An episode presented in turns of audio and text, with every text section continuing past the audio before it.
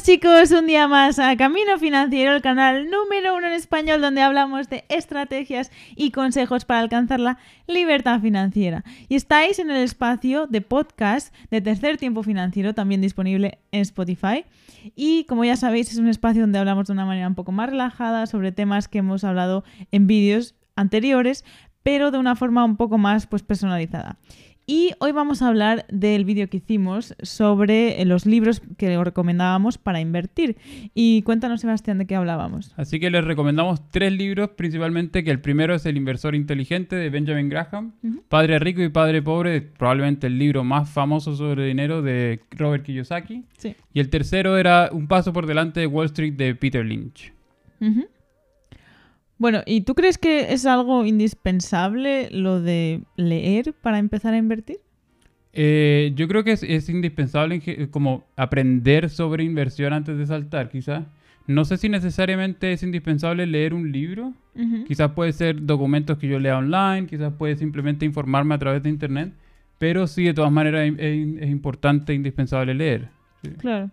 Yo también pienso que, o sea, invertir, eh, o sea, no es necesariamente importante el hecho de leer, o también hay muchos otros recursos, hay, no sé, vídeos como nuestro, eh, o hay otras cosas que puedes leer, a lo mejor artículos, o, no sé, estudios, o audiolibros. No tiene que ser un libro, pero sí que creo que los libros aportan algo muy valioso que quizás em, no sé, un vídeo quizás no, te puedes meter tan adentro como lo puede hacer en un vídeo. Sin embargo, pues no sé, si a lo mejor no tienes el tiempo de leer o pues no te encaja el leer antes de invertir, pues bueno, hay otros métodos, pero definitivamente creo que es lo mejor si es que lo puedes hacer. Sí, yo creo que uno de los grandes beneficios que tiene leer por sobre otros, otros medios, como por ejemplo YouTube o como pueden ser los audiolibros incluso, es que uno va desarrollando quizás ese vocabulario que se te queda un poco más pegado cuando uno lee, hmm. que cuando uno, como indistintamente cuando uno escucha es distinto, y como, pero cuando si lo voy leyendo y reforzando y viendo los mismos conceptos una y otra vez, sobre todo en distintos libros y eso, en distintos contextos, probablemente me voy a quedar más con ese tipo de como de palabras o conceptos que se utilizan en el mundo de la, de, la bolsa. Sí, sin duda. Y también, bueno, las explicaciones, puedes a lo mejor leer, no sé, un mismo párrafo mil veces. Em, no sé, también tienes tu tiempo a lo mejor de asimilar las cosas. Mm. Y creo que lo que te puede dar un libro, hay pocas cosas que lo pueden hacer. También, no sé, el nivel de detalle, eh, las explicaciones, lo que te metes con tu mente en dentro de un libro. Pero bueno, no siempre es posible, creo. Pero definitivamente si alguien lo puede hacer, definitivamente leer es lo mejor. ¿Y tú eres de las personas que va subrayando los libros, que va marcando, va poniendo etiquetitas o...?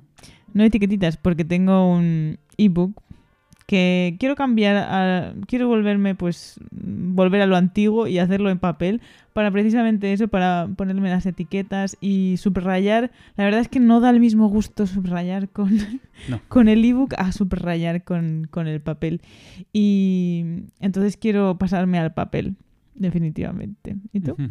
Yo realmente también leo, o sea, leo en un iPad, que de hecho no es lo mejor, en verdad. Mejor leer, leer en un Kindle, pero... ¿Por la luz? Sí. Pero bueno, eh, de momento estoy leyendo en un iPad y es, en ese sentido es cómodo, pero claro, el tema de subrayar, de saltar de un, de un lugar a otro, eso no es lo mejor. Es mucho más fácil si es que yo tengo un papel, pongo una etiqueta y ya luego voy saltando y voy marcando donde yo quiera. Creo que es más práctico en ese sentido. Sí, y bueno, yo creo que en general, o sea, el hecho de leer y también subrayar, creo que también se te vuelve a quedar más en, la memoria.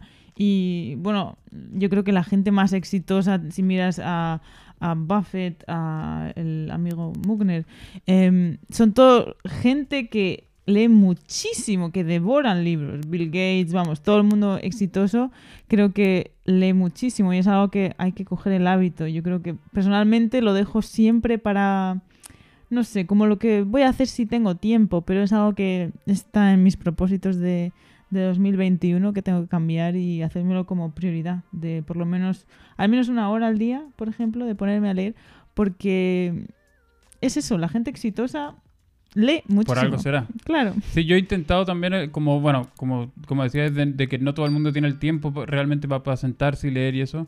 Yo he intentado algunas veces los audiolibros mm. Y realmente o sea, está bien porque porque en eso que me ahorro, me ahorro tiempo porque quizás mientras voy de camino a algún sitio, mientras estoy haciendo otra cosa, puedo ir escuchando pero también es cierto que no se te queda la información como se te quedaría leyendo un libro. Hmm. Porque, porque al, al, estar escuchando simplemente estoy haciendo otras cosas, quizás, no sé, estoy en la cocina estoy haciendo, Exacto. o estoy haciendo cualquier otra cosa y voy escuchando que, que al- algo se me va quedando de todas maneras, pero de- definitivamente no es lo mismo que, que leerse un libro. Para mí tampoco audiolibros, o sea, oigo podcast como este, pero no son los audiolibros, porque efectivamente se me va la cabeza a otra cosa. Y no sé, en podcast quizás es algo un poco más pequeño, más corto, entonces sí que puedo tener la atención o puedo estar, si vas andando hacia un lugar. En el libro, no sé, como quizás no sabes que hay pronto un final, no estás y te pones a hacer otras cosas, entonces te va, se te va la atención completamente. Pero bueno, dime, ¿hay algún libro del, o sea, que no hayamos recomendado que te gustaría leer, que te gustaría recomendar? Eh, de momento que me gustaría leer otro de, de Peter Lynch. De hecho, como hay uno que se llama Beating the Street, que es de Peter Lynch. Me gustó mucho la forma en cómo, cómo él escribe, la forma en cómo pone ejemplos todo el tiempo. Y en ese sentido se hace como una conexión súper cercana a él como inversor. Ujú. Y tiene una, bueno, tiene una carrera súper mega exitosa, como uno de los fund managers más exitosos de, de Wall Street. Ujú. Entonces, en ese sentido, él probablemente otro libro de él me gustaría leer. Y Ray Dalio. Ray Dalio. Si, Mm. si bien es cierto, no estoy tan, tan de acuerdo con su forma de inversión, me parece que es inteligente y me gustaría quizás aprender a, a- a ver cómo, cómo piensa y cómo realmente desarrolla esa estrategia de inversión. Sí, efectivamente. Además, Ray Dalio, eh, yo también lo tengo en la mente, pero no de a corto plazo, de libros a corto plazo, pero en algún momento me quiero leer eh, varios libros más suyos, de que él em, toma las decisiones basadas en, em, en cosas objetivas, no se deja guiar por las emociones y lo basa en su propia experiencia, o sea, muy interesante también. Para mí, por ejemplo, quiero leer el de em, el pequeño libro de, em, ¿cómo se llama? de sentido común. De, Va a invertir con sentido común. eso, para invertir en sentido común, de John Bogle, o Bogle, no sé cómo se pronuncia, em, que bueno, es un poco una vergüenza que siendo una fan de las ETFs, que no me lo, leí- que no me lo haya leído porque él es, bueno, el fun- fundador de, de Vanguard y, y bueno, definitivamente creo que es un, un must, o sea, un... Tengo que leerme ese libro. Y después hay uno que se llama I Will Teach You to Be Rich. eh, te voy a enseñar cómo hacerte rico. No sé, no sé cómo se llama el autor, pero también es uno de los que hay que leerse. Y bueno, no tiene mucho que ver eh, con las inversiones, pero quizás con el mundo de- del emprendedurismo. ¿Emprendedurismo se llama? ¿Emprendimiento? Emprendimiento. Em, de los 20 millones, son, los 20 primeros millones son los más difíciles. Em, también me parece interesante cómo, no sé, cómo, eh, sobre todo las startups, intentan conseguir financiación y cómo pues una idea, em, pues también con el tema de, de ser emprendedor. Mm. Me interesa.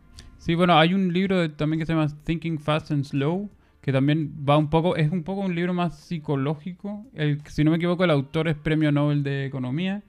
Y entonces tiene una- un poco la relación de cómo eh, la esencia de la persona no cambia, pero sí las experiencias te hacen pensar de alguna forma distinta Ujú, y eso te, te lleva a tomar decisiones distintas. ujú. Entonces, eso me parece interesante ese tema que quizás no es necesariamente, como el que decías tú, no es necesariamente de bolsa quizás, Claro. pero es un, un acercamiento interesante a lo que podría ser algo para ayudarnos a nuestras inversiones.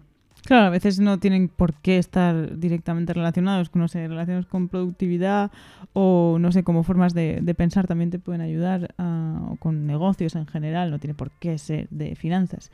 Em, pero definitivamente los libros son, creo que, algo indispensable para alguien que, no sé, que quiera invertir también en su educación financiera porque, no sé, no es, no es tan fácil, creo, No. no hay, y también no es quizás algo que, que tenga tanto gancho para la gente a lo mejor hacer no sé, ya sea pues YouTube o contenido que no, no tiene quizás tan gancho hacer eh, cosas de finanzas.